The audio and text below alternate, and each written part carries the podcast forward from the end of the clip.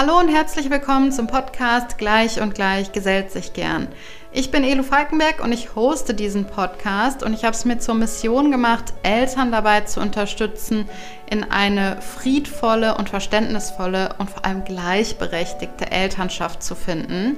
Das ist auch heute noch keine Selbstverständlichkeit und mit vielen, vielen Herausforderungen und Hürden verbunden.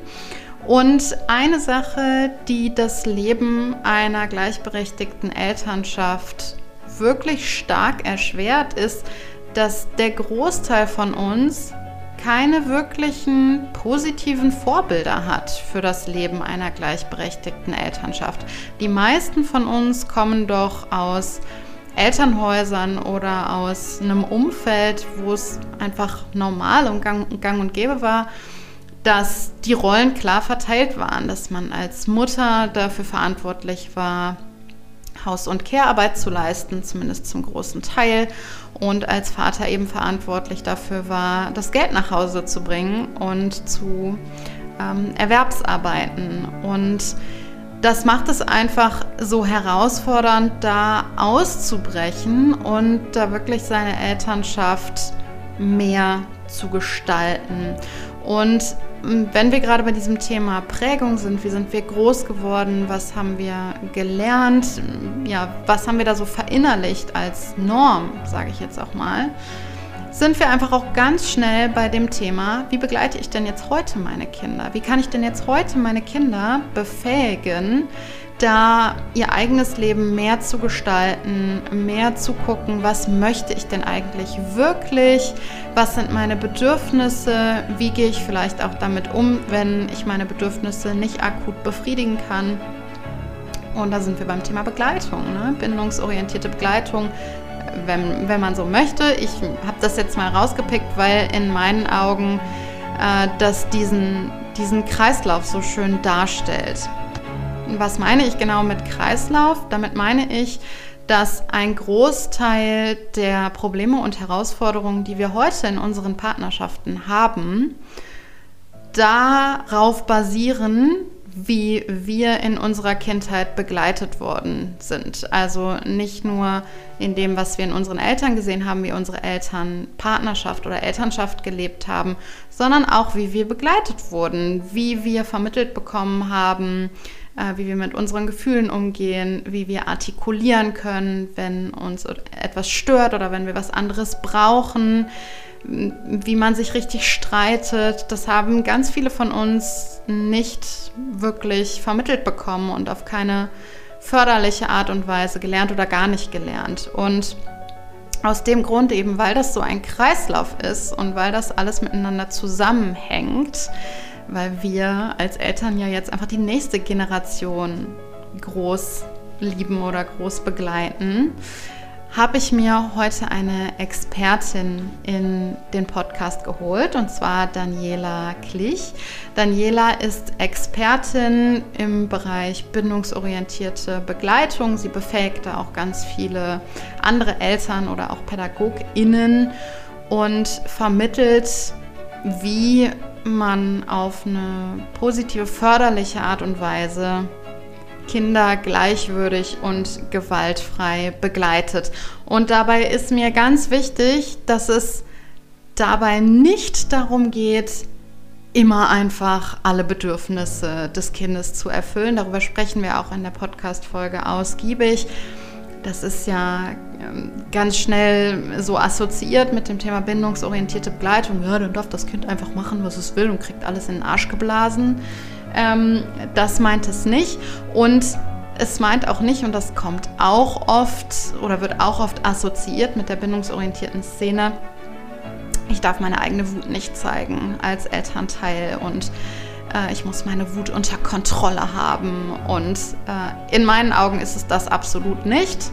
Darüber sprechen wir auch in dieser Podcast-Folge. Insgesamt ist, finde ich, diese Podcast-Folge voll mit super wertvollen und hilfreichen und erkenntnisreichen Informationen. Hör aber jetzt einfach mal selber rein. Ich wünsche dir ganz, ganz viel Spaß beim Zuhören. Los geht's! Daniela, ich freue mich total, dass du heute hier bist als äh, meine Gesprächspartnerin in meinem Podcast. Und ich bin wahnsinnig gespannt auf die Themen, äh, über die wir jetzt gleich sprechen. Ich glaube, da gibt es äh, einige Sachen, wo wir so richtig tief gehen können und in, ähm, ja, in, in so einen Gesprächsflow kommen werden. Aber bevor wir damit starten, erzähl doch gerne einmal was zu dir, zu ähm, deiner Mission. Äh, genau, wie sind so die Umstände bei dir? Leg mal gerne los. Ja, danke dir. Also erstmal vielen Dank an dich, dass ich da sein darf. Ich freue mich riesig, ähm, dass ich heute mit dir über dieses Thema sprechen darf. Ähm, aber erstmal genau zu mir. Ich bin Daniela, bin ähm, Mama von zwei Kleinkindern und ähm, von Beruf Lehrerin und habe mich aber ähm, seit letztem Jahr selbstständig gemacht mit meinem Unternehmen mit Herz und Hirn. Und ähm, das ist quasi entstanden während meiner Elternzeit und während meiner ersten Schwangerschaft, dass ich mich eben mit bindungs- und bedürfnisorientierter Elternschaft auseinandergesetzt habe und angefangen habe, da zu recherchieren ähm, entgegen meiner Pläne, weil ich habe nämlich gesagt, ich bin nicht eine von diesen Lehrerinnen, die immer alles besser wissen will und sich ganz doll informiert. und ähm, ja, und dann habe ich eben doch hier und da mal was gehört und gelesen und fand das Wissen aus der Bindungsforschung einfach so unfassbar interessant und wissenswert einfach. Ähm, und gleichzeitig war es auch so, dass ich schon festgestellt habe, dass vieles von dem Wissen einfach für mich als Lehrerin während meines Studiums überhaupt nicht zur Verfügung gestellt wurde. Ähm, und auch für Erzieherinnen, mit denen ich befreundet bin oder die ich aus meiner Arbeit kenne, ebenso wenig. Genau, und ähm, so ist es entstanden, dass ich jetzt eben seit äh, ja, einem guten Jahr Eltern und auch vor allem Pädagoginnen darin begleite, Kinder ähm, achtsam mit Wertschätzung auf Augenhöhe und äh, Gleichwürdigkeit ähm, zu begleiten und äh, gewaltfrei. Und äh, genau, also es ist für mich eine mega Herzensaufgabe. Und ähm, für mich ist es einfach unfassbar wichtig, das äh, Wissen nicht nur weiterzugeben, sondern auch ähm, den Eltern und den Pädagoginnen, die ich begleite, auch zeigen, dass ich genauso struggle. Also ich, ähm, ich sage immer, also bei mir wird zu Hause nicht geflötet den ganzen Tag. Also ich äh, sage nicht immer, ach, könntest du nicht mal bitte? Und das ist nicht jeden Tag so bei mir, auch wenn es schön wäre. Ähm, also ehrliche Elternschaft finde ich einfach einen ganz wichtigen Aspekt oder ehrliche ähm, Pädagogik, genau. Wenn du sagst, gerade bei uns zu Hause ist es auch nicht äh, immer so, dass geflötet wird oder dass, äh, ne, dass alle, ähm, weiß ich nicht, sich nur äh, friedvoll in den Armen liegen. Was genau macht denn das bindungsorientierte Begleiten für dich aus? Ähm, also für mich macht aus, dass, also gesehen zu werden, ähm, dass ich meinen Kindern äh, das Gefühl gebe, hey, geb, ich sehe euch, ich sehe euch mit euren Bedürfnissen, mit euren ähm, unterschiedlichen Bedürfnissen. Ähm, Gerade mit zwei Kleinen, Kleinkindern sind die ja dann doch ähm, manchmal dann kon konträr oder wollen sie halt beide das Gleiche, aber eben immer nur, also beide wollen komplett die Mama vereinnahmen zum Beispiel. Ja. Ähm, genau, also dieses Sehen und gleichzeitig ähm, ja, abwägen. Okay, welches Bedürfnis wiegt gerade schwerer? Ähm, und gleichzeitig eben auch äh, meine Bedürfnisse ähm, zu sehen und versuchen, ähm, quasi zu leben und mir meine Bedürfnisse zu erfüllen. Ja, und dann sind wir schon in dem, in dem sogenannten Triangle, dann auch zu gucken, wie läuft es denn mit der Partnerschaft und äh, die Bedürfnisse meines Mannes. Und äh, wenn ich das schon so aufzähle, merkt man, das ist alles gar nicht so leicht, äh, das alles unter einen Hut zu kriegen. Ähm, und da allen gerecht zu werden. Und ähm, mir ist schon selber auch klar immer wieder, dass es nicht darum geht, immer alle Bedürfnisse zu erfüllen. Und ähm, gleichzeitig ähm, finde ich es einfach wichtig zu sagen, das ist okay, wenn man da an seine Grenzen kommt und mal Tage hat, wo man eben weniger Bedürfnisse als sonst erfüllen kann und äh, dann irgendwo mal irgendwas unter den Tisch fällt, ähm, wenn es am nächsten Tag dann vielleicht doch mal wieder kommuniziert wird und gesagt wird, hey, vielleicht habe ich heute ein bisschen mehr Kraft ähm, für die Partnerschaft oder was auch immer. ähm, dass es eben nicht geht, immer alles zu sehen und zu erfüllen. Genau. Was ich gerade noch mal gedacht habe, als du das erzählt hast, war, das ist, was es für mich bedeutet. Und ich würde auch sagen, ich begleite auch bedürfnisorientiert oder ich habe da schon auch einen Fokus drauf. Das ist wichtig für mich. Ähm, was in meinen Augen eine große Rolle spielt, ist, wie du sagst, nicht konsequent und permanent äh, und bedingungslos die Bedürfnisse von meinen Kindern zum Beispiel immer zu erfüllen. Ähm, sondern was für mich wichtig ist, ist zum einen die Bedürfnisse zu sehen und dann auch darauf reagieren zu können, welche Gefühle auch unbefriedigte Bedürfnisse auslösen bei meinen Kindern und dass diese Gefühle dann auch da sein dürfen. Also genau. es ist nicht meine Aufgabe und ich kann es auch schlichtweg nicht. Ich habe vier Kinder. Ich kann nicht mhm. andauernd alle Bedürfnisse meiner Kinder befriedigen. Das, es ist einfach nicht möglich. Erst recht nicht für einen Menschen und auch nicht für zwei Menschen. ähm, und, und gleichzeitig versuche ich aber, und auch das gelingt mir nicht immer, aber ich versuche dann die Gefühle zu begleiten. Also wenn ich sage, nee, ähm, ich mache jetzt heute mal einen Alleintag mit Kind zwei und Kind drei ist darüber traurig. Das dass ich dann diese Gefühle begleite. Das, mhm. das ist mir in dem Zusammenhang immer, also das ist, das ist wichtig für mich in diesem Zusammenhang.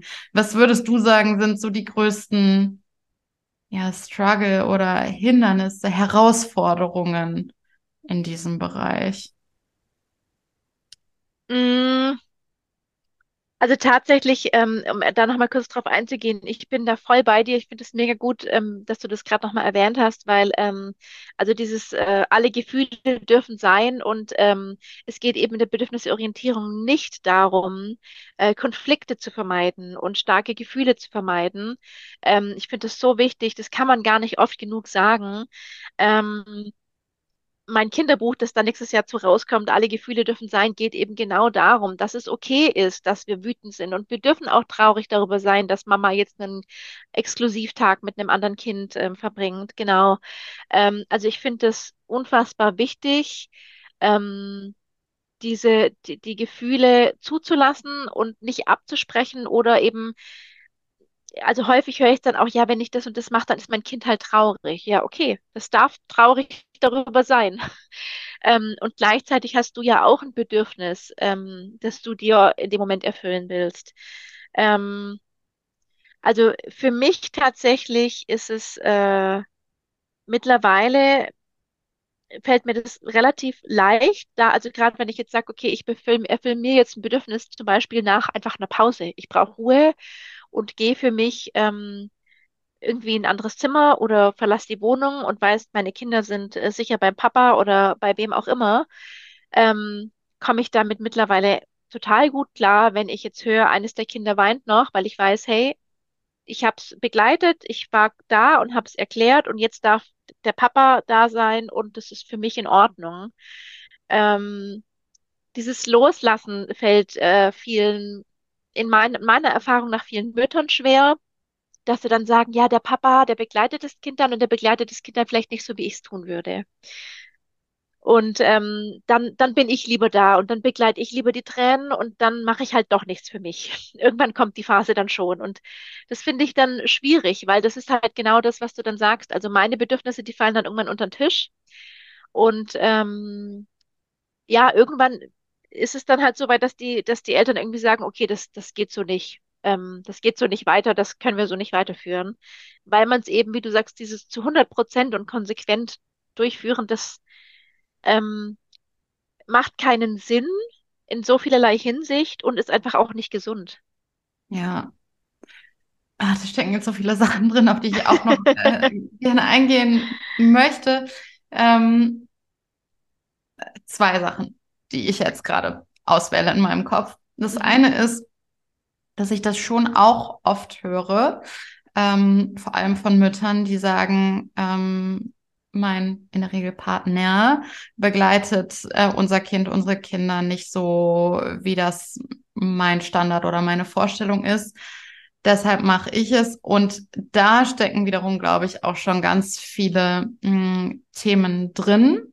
Ich glaube, da stecken auch schon geschlechterspezifische Themen drin. Zum Beispiel, ähm, dass Männer tendenziell so geprägt sind, dass sie weniger Zugang zu ihren Gefühlen haben, weniger auch ähm, sich selber die Erlaubnis geben, ihre Gefühle äh, da sein zu lassen, einfach aufgrund ja von geschlechterspezifischen Rollenstereotypen in unserer Gesellschaft.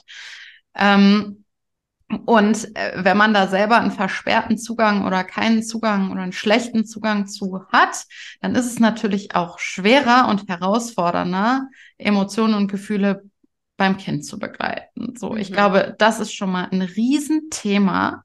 Und dann sind wir wieder dabei, äh, was finde ich auch ähm, dann oft wahnsinnig herausfordernd ist, dass ich so generell oft sage, so, wir dürfen da ein Stück weit, und ich, ich, schere das jetzt über einen Kamm, aber ein Stück weit dürfen wir Frauen die Männer da auch ein bisschen an die Hand nehmen und äh, ein bisschen da auch begleiten. Und äh, da kommen immer, da, da werden immer große Stimmen dann laut und was sollen wir denn noch alles machen und so. Und ja, total. Da, da, das ist eine Riesenaufgabe und ähm, gleichzeitig sehe ich das auch einfach als Chance, dass wir ein Stück weit ja da so den Cycle breaken mhm. können. Wir können da Cycle Breakerinnen werden ähm, und dürfen da auch mit an, äh, an die Hand nehmen. Das ist nicht bei allen Paaren so. Ich kenne auch viele Männer, die einen sehr guten Zugang zu ihren Gefühlen haben, tendenziell einfach von unserer Prägung ist das aber so. Ähm, und, und das andere, also äh, um das nochmal abzuschließen, ist, ich lade da mal sehr herzlich äh, ein, dann den Partner mit zu befähigen, die Emotionen des Kindes zu begleiten. Und das dauert seine Zeit, aber ähm, sich da auch ein Stück weit verzichtbar selber zu machen, das ist, glaube ich, mhm. mega wichtig. Und das andere, was ich noch dazu sagen wollte, äh, und äh, dann gebe ich gerne an dich wieder ab, was du dazu sagst, ist ähm, bei dem Thema Gefühle oder auch starke Gefühle, unangenehme Gefühle äh, begleiten bei unseren Kindern, was da uns ganz oft, glaube ich, im Weg steht, ist, dass wir einen Großteil dieser starken, unangenehmen Gefühle uns ja selber gar nicht erlauben. Mhm. Und dann sind wir ja so ein bisschen beim Thema Elternwut was ja irgendwo äh, ja ein Stück weit auch verpönt ist. Auch in der bindungsorientierten Szene, da kommen ja oft dann so Aussagen wie man darf auf gar keinen Fall das Kind anschreien und das ist böse, so das schwingt ja dann so mit. Ähm, ja, was, was ist deine Erfahrung da so zum Thema Elternwut? Wie gehst du damit um? Ähm, Vielen Dank für die Frage. Ich finde das mit eines der wichtigsten Themen tatsächlich in der Bindungsorientierung. Ähm, ich würde, äh, mir fällt ein, ein, ein, ein Reim ein, spontan, Elternwut tut gut. Ja. Also und zwar ähm, tut's gut, die zu leben und hinzuschauen, was steckt denn hinter meiner Wut. Ähm, also grundsätzlich, dieser, wie du gerade es angesprochen hast, der Zugang zu den Gefühlen. Ähm, Du hast ja gesagt, häufig ist es ja bei Männern so, dass sie einen weniger guten Zugang zu ihren Gefühlen haben. Und tatsächlich ist es ja eher so, dass sie diese, die, die, die Schwäche auch gern, ungern zeigen, also Traurigkeit und sowas. Also das ist ja schon eher so bei Männern. Wut und so ist ja bei Männern schon eher sowas, was sie auch stark wirken lässt, ja. Akzeptierter ähm, auf jeden Fall. Ja, ne? genau. Ja. Also diese, dieses starke Gefühl, genau, deutlich akzeptierter als jetzt zum Beispiel weinen oder traurig sein.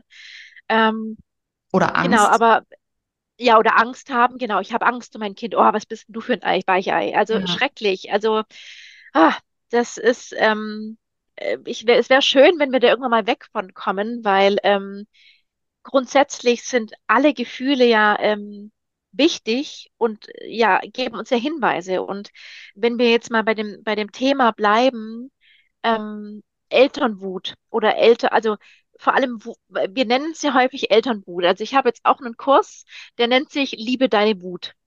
Und dann habe ich auch so überlegt, okay, nenne ich den wirklich Liebe deine Wut oder nenne ich ihn Liebe deine Gefühle? Und habe halt lange hinher überlegt. Aber es ist halt häufig, es, Wut ist einfach eines der stärksten Gefühle. Die hat, die hat Kraft und wir wissen, wie wir Wut äußern können und die ist halt einfach stärker als zum Beispiel Traurigkeit oder so, ja.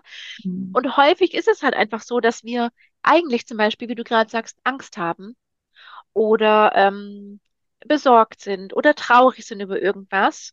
Und dann ist aber, kommt da diese Wut und schiebt sich vor diese anderen Gefühle und ist halt das, was wir nach außen hin raustragen. Ja, und ich hatte da auch wirklich Beratungen, auch mit Eltern, die gesagt haben, boah, ich werde so wütend, wenn mein Kind mich anschreit. Und letztens kam im Endeffekt raus, letztendlich, dass die Person ähm, traurig war. Die war mhm. einfach nur traurig, weil sie dieses Gefühl vom angeschrien werden aus ihrer eigenen Kindheit kennt.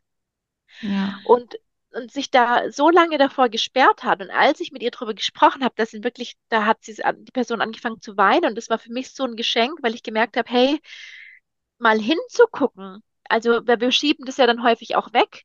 Also Wut ist ja, also selbst wenn Wut so ein häufiges ähm, Gefühl ist, ist es ja trotzdem verpönt. Ähm, vor allem eben leider wiederum bei Frauen.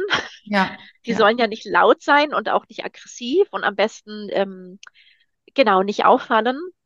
Und ähm, da ist Wut ja dann häufig eher so das unterdrückte Gefühl, das darf ich auf gar keinen Fall zeigen. Und wie du sagst, ich darf mein Kind nicht anschreien. Und natürlich ist es nicht sinnvoll, das Kind anzuschreien. Es macht was mit dem Kind und ähm, es bringt uns nicht weiter. Und natürlich wollen wir das ja auch eigentlich nicht. Und gleichzeitig das als Chance zu sehen und zu sagen, hey, pass mal auf, es gibt immer wieder Situationen, die machen mich wütend. Lass mich doch da mal genauer hinschauen. Warum? Und ähm, auch auf der anderen Seite, also ich habe zum Beispiel ähm, auch Leute kennengelernt, die mit die ich dann angesprochen habe und gesagt habe, hey, sag mal ganz ehrlich, du wirkst immer so ruhig und ausgeglichen. Gehst, fährst du denn nie aus der Haut? Und das waren dann Menschen, die gesagt haben, doch, aber nur allein, also nur wenn ich alleine bin oder zu Hause mit meinem Partner oder mit meiner Partnerin. Wie anstrengend. Ja, und das habe ich schon so oft gehört, wo ich dachte, Puh, also ich bin zwar vielleicht manchmal, äh, habe sehr starke Gefühle und lebe die dann auch aus, aber ich lasse es wenigstens raus. Ja. Also das, wie du sagst, das muss wirklich anstrengend sein. Also das, und dann habe ich halt auch mal so nach hinter, dahinter geschaut, warum ist es denn so bei den Menschen? Und die haben halt gesagt, ja, ich habe das halt vorgelebt bekommen. Nach draußen darf man das auf gar keinen mhm. Fall zeigen, seine Gefühle. Ja, man muss sich unter Kontrolle haben und so. Genau ne? das. Ja. Mhm. Ich denke bei dem Thema halt auch immer, und das versuche ich auch meinen Kindern so zu vermitteln, auch wenn ich mich mal meinen Kindern gegenüber nicht so verhalten habe, wie ich das als meinen Standard sehen würde. Ähm, versuche ich mich auch selber so ein bisschen äh, ja zu besänftigen, indem ich mir sage, ich kann ja meinen Kindern noch so oft sagen, Wut ist okay, du darfst wütend sein, wenn ich selber niemals mhm. Wut zeige und Wut lebe. Ja. Und und meine Kinder sagen das auch. Also wir haben so eine, wir haben so so Kärtchen, ähm, sind eigentlich gar nicht explizit Emotionskärtchen, sondern ach, die sind so dazu da, dass man sich abends mal zusammen hinsetzt und das Kind darf eine Karte ziehen und dann steht da sowas drauf wie ähm, wir sind ein Team oder von allen Kindern auf der Welt hätte ich immer dich gewählt oder irgendwie so. Äh, und da gibt es eben auch eine Karte und da steht drauf, du darfst wütend sein. Mhm. Und ich war letztens auch ähm, wütend wegen einer Sache und habe dann rumgemotzt und rumgemeckert und dann kam mm, mein Sohn zu mir und hat mir diese Karte gebracht. Und dann dachte ich so, okay, also er hat, also ich fühlte mich in dem Moment auch einfach so gesehen und so verstanden, weil ich so, weil ich so gedacht habe, ja, ey, das ist wirklich angekommen und das versuche ich wirklich ähm, mir selbst immer zu sagen und auch meinen Kindern dann zu, zu vermitteln. Ich bin auch ein Mensch und ich habe auch Gefühle und mhm. äh, ich kann, ich bin auch manchmal wütend und ich bin auch manchmal traurig und ich bin auch manchmal enttäuscht und frustriert und ähm, und erschöpft und was auch immer. Das ist alles, diese mhm. Gefühle sind alle auch bei mir da und die zeige ich auch. Und ähm, das gibt dem Ganzen wieder so ein anderes es rückt es wieder in ein anderes Licht, finde ich. Ähm, das macht, weiß ich nicht, sowas wie ein Anschreien oder wenn man sich eben als, als Elternteil so verhalten hat, wie man das eigentlich nicht gerne möchte. Das macht es damit nicht äh, in Ordnung. Ähm, und gleichzeitig glaube ich, bringt es noch viel weniger was, noch viel, viel weniger, sich dann selbst zu beschämen. Mhm. Und dann zu sagen, du böser, böser Mensch, du böse, du böse Mutter, böser Vater, äh, warst hier wieder wütend und das darfst du eigentlich nicht. Das bringt gar nichts, glaube ich. Null, ja. Ähm, genau, was, was empfiehlst du generell für einen Umgang mit dem Thema Wut? Also vor allem ja für Mütter, würde ich vermuten. Mhm. Also ich finde das, was du schon gesagt hast, so wichtig, dieses Vorleben. Also ich finde, ähm, wie, wie du sagst, wie sollen sie es denn lernen? Also wir können das 50 Mal sagen, aber wenn, wenn die, also vor allem die Kinder, die sind ja so unfassbar sensibel. Also die meisten Kinder, denen kannst du nichts vormachen, ja. Und ähm, jetzt gerade zum Beispiel heute war ich am Nachmittag kurz genervt ähm, und habe dann äh, den Raum verlassen und habe gesagt, boah, mir reicht das jetzt, ich gehe jetzt. Ich, mein Mann war da bei den Kindern ähm, und ich habe gesagt, boah, ich kann jetzt nicht, ich brauche jetzt eine Pause und bin einfach wirklich rausgestürmt und habe äh, dann im Nebenzimmer kurz ein paar ähm, Beruhigungsstrategien für mich gemacht, einfach ein bisschen atmen und äh, körperliche Dinge, ähm, Bewegung und sowas, weil das in dem Moment noch so war, dass ich nicht super, super wütend war, sondern einfach genervt und wusste, okay, das hilft mir in dem Moment. Dann habe ich das gemacht. Ähm, bin dann wiedergekommen, dann hat mein, mein Kind, das ältere Kind gefragt, Mama, wo warst du? Und dann habe ich gesagt, ja, ich war gerade kurz genervt und habe hab mich um mich gekümmert und jetzt äh, kann ich wieder für euch da sein. Ah ja, okay. Und ähm, das war dann total normal. Und also klar ist das auch wichtig, das vor dem Kind dann auch mal zu machen. Also nicht, sonst ist das ja auch wieder so ein, ich gehe in ein geschlossenes Zimmer, um mich zu beruhigen. Das darf man nicht sehen. Das ist ja auch nicht das, was wir vermitteln wollen. Also wenn ich alleine bin mit den Kindern und genervt bin, dann sage ich auch, ich brauche jetzt mal kurz eine Pause. Ich gehe jetzt in die Küche und trinke ein Glas Wasser oder ich ähm, atme mal kurz tief durch. Und ähm, also äh, das gerade das ältere Kind, das versteht dann auch schon, wenn ich mal nichts sag und einfach mal nur tief durchatme, guckt mich schon so, so ganz kritisch an. Mama, Mama, bist du angry? Also wir erziehen ja zweisprachig und also das ist echt, ähm, also sehr, sehr süß, wie, wie feinfühlig die da einfach sind. Und ähm, ja, und dann auch, also das, das vorzuleben und ähm, für sich einfach Strategien parat zu haben, ähm, die, wo ich weiß, die helfen mir. Also da gibt's, da gibt's ja sämtliche Exit-Strategien. Ähm, und dann halt einfach, wenn, also wenn ich das Gefühl habe, es gibt immer wieder gleiche Situationen, die, die immer wieder hochkommen und mich ähm, triggern, beispielsweise, oder ähm, die mich einfach aus welchen Gründen auch immer wütend machen. Es muss ja nicht mal ein Trigger sein, sondern einfach, dass mich einfach nervt, aus welchen Gründen auch immer, ja. Da einfach mal hinzugehen und mal wirklich zu analysieren, okay, wo, woran liegt das? Ähm, weil am, also das ist halt das Wichtige, sich das klar zu machen, am Kind liegt es in der Regel nicht. Ja. Also das Kind verhält sich in der Regel entwicklungsgerecht und ähm, macht sein Ding und äh, irgendwas in uns löst dieses Gefühl aus. Irgendein Bedürfnis, das bei uns unerfüllt ist oder ähm, irgendeine Erinnerung an irgendwas ähm, löst diesen Schmerz aus. Ähm, ja, und dann äh, da hinzuschauen. Und da wären wir halt wieder bei dem Thema, ähm, das ist halt einfach Arbeit. Also ähm, als wir damals in Kontakt getreten sind, habe ich dir auch einfach gesagt, wie ich finde, also so wie ich es mache, ich finde es gut und ich kann mir das gar nicht anders vorstellen, meine Kinder, ähm, als, als meine Kinder bindungsorientiert zu begleiten und auf Augenhöhe. Das ist für mich das einzig, also es fühlt sich für mich richtig an, ja. Und gleichzeitig zu sagen, hey, das ist anstrengend, weil es kostet einfach viel Kraft. Ähm, und äh, da wären wir halt wieder bei dem Thema, was, was für Vorbilder hatte ich eigentlich eben? Und wenn ich eben gerade im, im Bezug auf äh, Elternschaft leider nicht so gute Vor also ich bin kein Fan von gut und schlecht, aber jetzt nicht die Vorbilder hatte, die ich jetzt quasi leben möchte, ja, dann ähm, ist bindungsorientierte Elternschaft täglich super, super, super viel Arbeit. Ja, und einfach wirklich, also körperlich, psychisch, ähm, und das ist nicht zu unterschätzen. Und vor allem, also je mehr, je mehr deine Erziehung weg war von dem, wie du sie jetzt leben möchtest, umso anstrengender ist es ja und umso mehr möchtest du oder gibt es da vielleicht eben auch aufzuarbeiten. Und ähm, also ich kann jetzt eben für mich sprechen, dass ich da schon sehr, sehr viel aufzuarbeiten habe und ähm, für mich ganz klar ist, dass ganz viel bei mir passiert ist, dass ich auf gar keinen Fall so jemals weitergeben möchte. Und ähm, was du vorher erwähnt hast, diese, diese Scham, die wir ja haben, das ist ja, wenn wir dann eben auf diesen alten Weg dann mal doch wieder zurückgehen, den wir ja nicht wollen, aber weil, weil wir einfach gestresst sind, ähm, wie schnell wir dann da sind in diesem, auf diesem Weg der, der Ver Selbstverurteilung und äh, der Scham, anstatt mit sich selber ins Mitgefühl zu gehen. Das machen wir so selten. Weißt du, wir machen Co-Regulation und wir machen Empathie für unsere Kinder und machen Ja-Mantra, aber wer macht das denn für uns? ja, Und das kann niemand anders machen als wir selber. ja.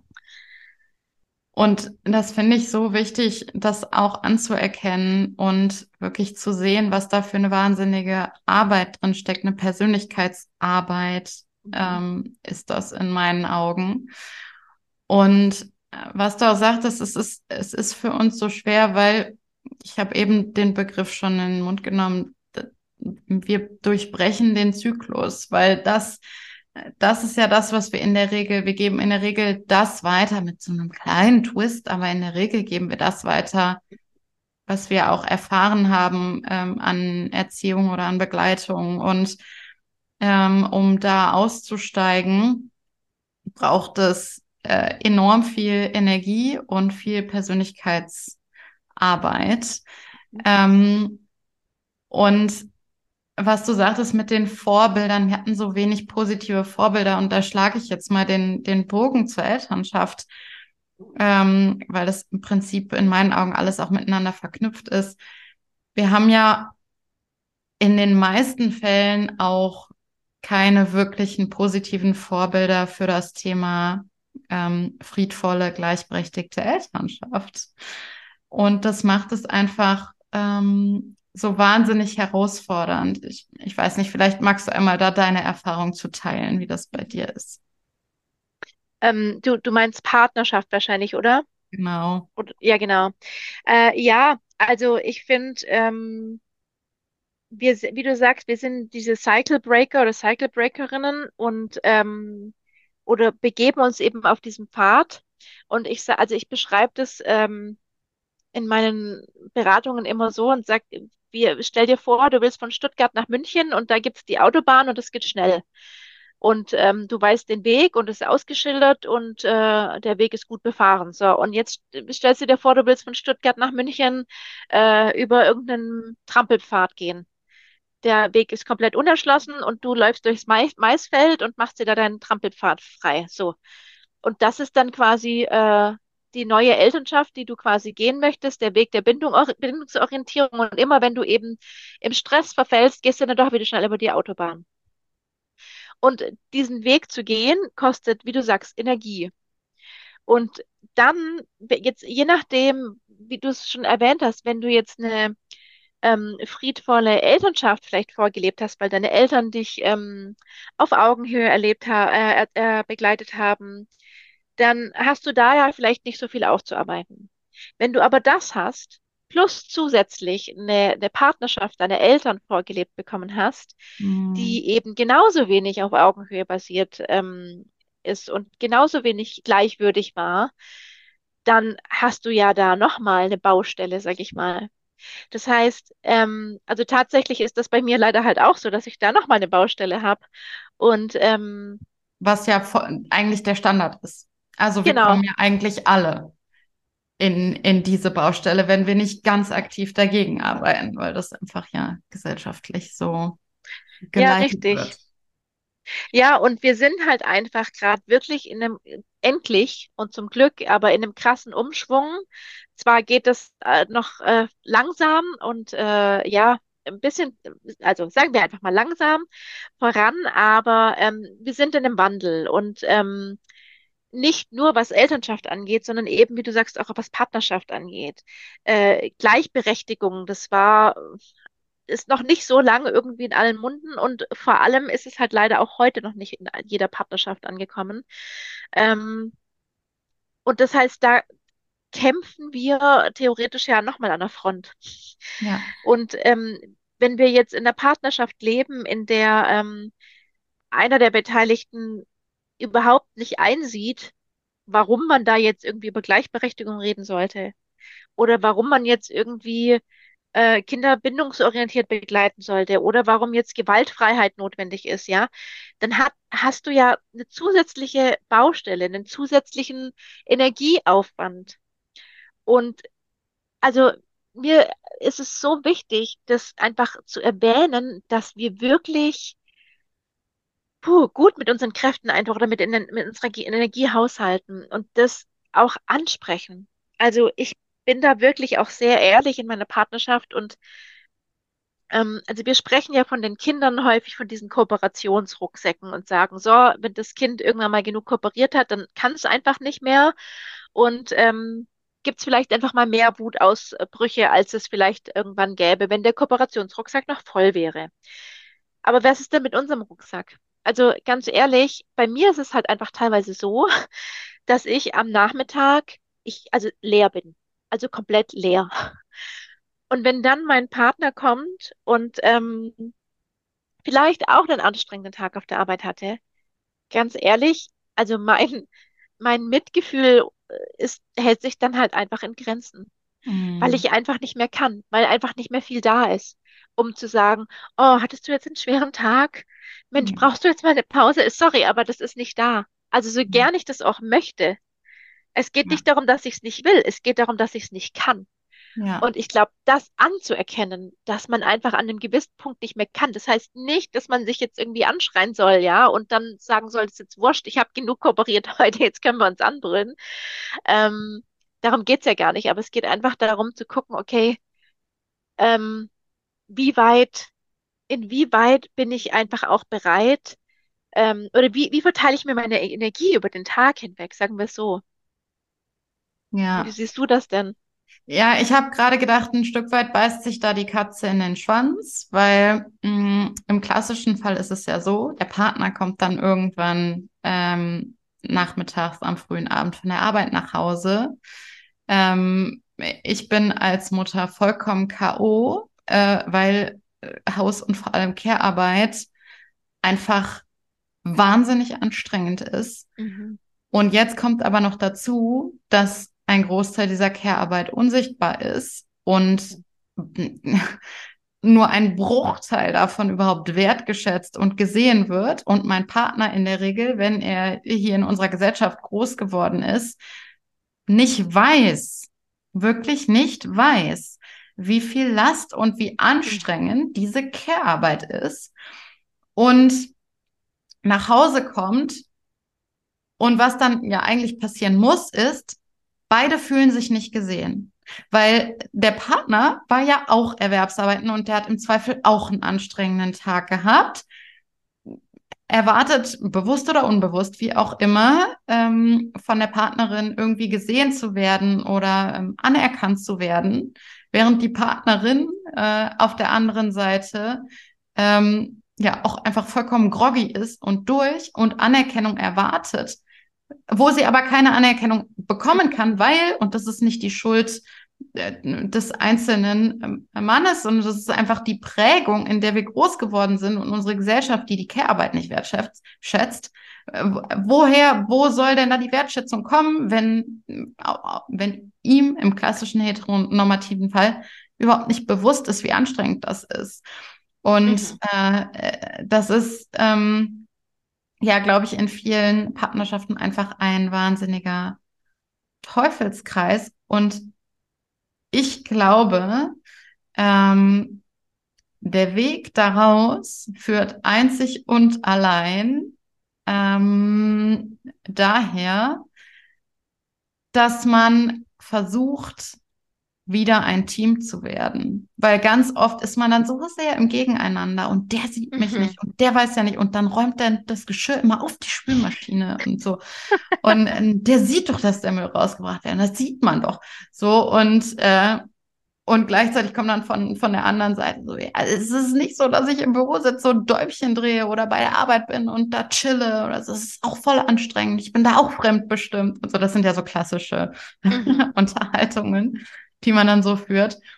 Und ich glaube wirklich, der Weg daraus ist zu erkennen, dass, dass man eigentlich ein Team ist und dass, ähm, dass der andere nicht, also dass diese Themen, die man in der Partnerschaft hat, dass das ein Symptom ist von unserer gesellschaftlichen Ungleichberechtigung. Und dass das nicht der Partner, die Partnerin ist, die irgendwie einen Knacks haben oder besonders böse sind oder einem was nicht gönnen oder einen nicht sehen wollen oder so, sondern dass das einfach gesellschaftlich bedingt so kommen muss und dass das wirklich viel Persönlichkeitsarbeit, viel Beziehungsarbeit bedeutet, um da rauszukommen und auch dann wieder aus dieser Partnerschaft auch wieder Kraft schöpfen zu können und nicht noch als Partnerschaft noch ein zusätzliches äh, Ding zu haben, was einem Kraft nimmt. Mhm. Meine Gedanken gerade dazu. Ich weiß nicht. Wie siehst du das? Ähm, ähnlich. Ähm, ich äh, habe mich ja auch sehr viel ähm, in der gewaltfreien Kommunikation äh, weitergebildet und da gibt's ja die, die Giraffensprache, ähm, die quasi von Herzen kommt und die Wolfsprache, wenn wir eben in unserer, in unserer Wut sprechen und so wie du sagst, diesen Vorwürfen. Und ähm, ja, also häufig ist es dann einfach so, dass diese Konflikte, die wir in der Partnerschaft führen, in dieser äh, Wolfsprache geführt wird. Also in diesem Du machst doch aber und nie siehst du und kannst du nicht mal. Ähm, und im Endeffekt, ich bin kein Fan davon, ähm, äh, gewaltfreie Kommunikation oder Bedürfnisorientierung irgendwie so zu nehmen, als so, wenn ich das verwende, dann wird alles gut.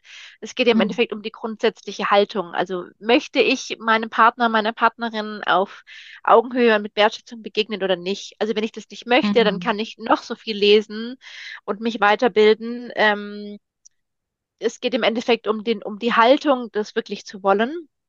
Und wenn da beide wirklich äh, an einem Strang ziehen und wirklich beide irgendwie auch in dem Moment, in dem sie, in dem die Gemüter nicht erhitzt sind, ähm, Mhm. ruhig darüber sprechen können, dann wird das, äh, also meiner Erfahrung nach, wird das, glaube ich, dann auch klar, worum es geht. Und genau darum, was du gerade gesagt hast, dieses gesehen werden.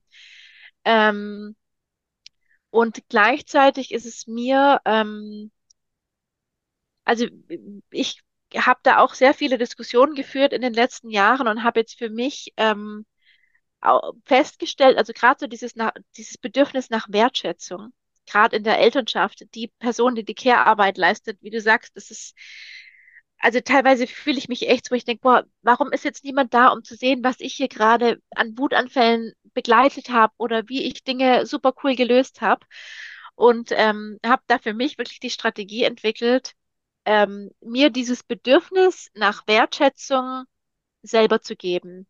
Also lustigerweise, gerade heute habe ich dazu ein, ein Reel veröffentlicht, weil ich echt finde, also das ist was, was ich allen Elternteilen, die die Hauptcare-Arbeit oder grundsätzlich Care-Arbeit leisten, mitgeben möchte. Dieses Feier dich selbst für deine kleinen Erfolge. Feier dich selbst dafür, dass du ähm, dein Kind äh, friedvoll ins Bett bringen kannst und dich nicht stresst, weil du weißt, die Elo wartet gerade auf dich mit der Podcastaufnahme und du bringst dein Kind gerade noch ins Bett. Feier dich dafür, dass du ruhig geblieben bist.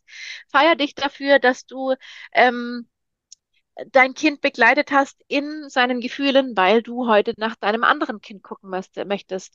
Also dieses sich selber, dieses Bedürfnis nach Wertschätzung zu erfüllen, finde ich, das hört sich vielleicht so komisch an auf den ersten Blick oder auf den ersten Hörer, aber ich finde, das ist das einzig Wahre, weil im Endeffekt sind wir ja selber für die Bedürfnisse, für unsere eigenen Bedürfnisse zuständig. Wenn ich immer in dieser Erwartungshaltung bin, mein Partner oder meine Partnerin sieht ja nie, was ich hier mache, dann ist man ja auch wieder in einer Vorwurfshaltung.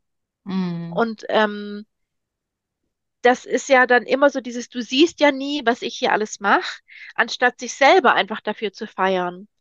Und gleich, also das schließt das natürlich nicht aus, dass der Partner oder die Partnerin dann trotzdem das äh, wertschätzt. Also darum geht es jetzt nicht, dass das nicht mehr notwendig ist.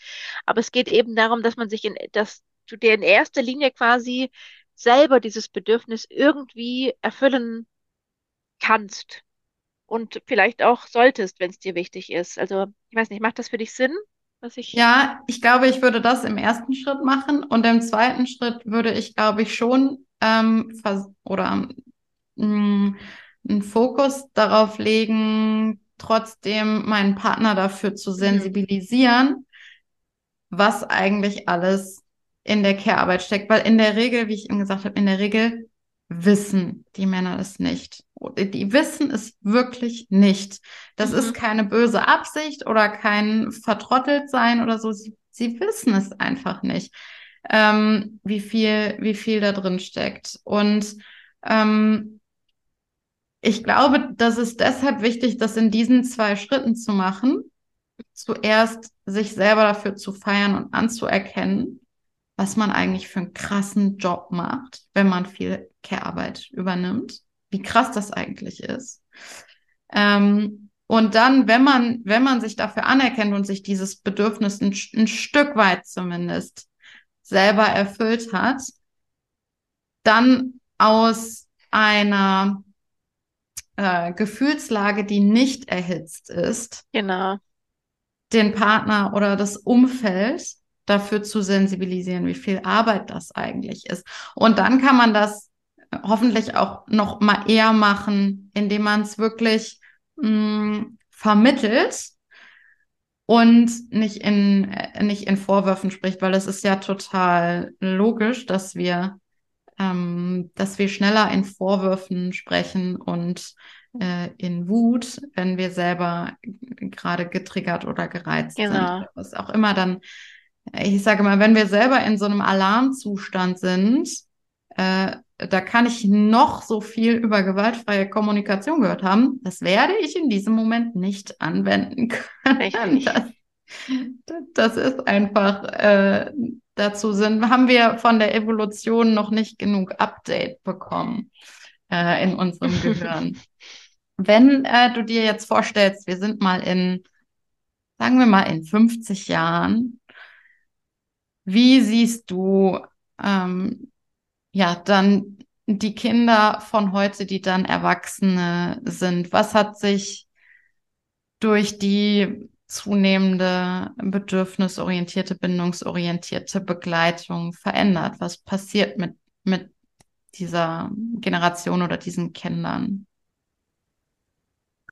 Ähm, also ich habe ich hab da mal was drüber geschrieben, wo ich gesagt habe, ich hoffe, dass, dass unsere Kinder, also wird ja heute hä- häufig von der bedürfnisorientierten Bubble gesprochen, äh, in der wir uns ja da bewegen.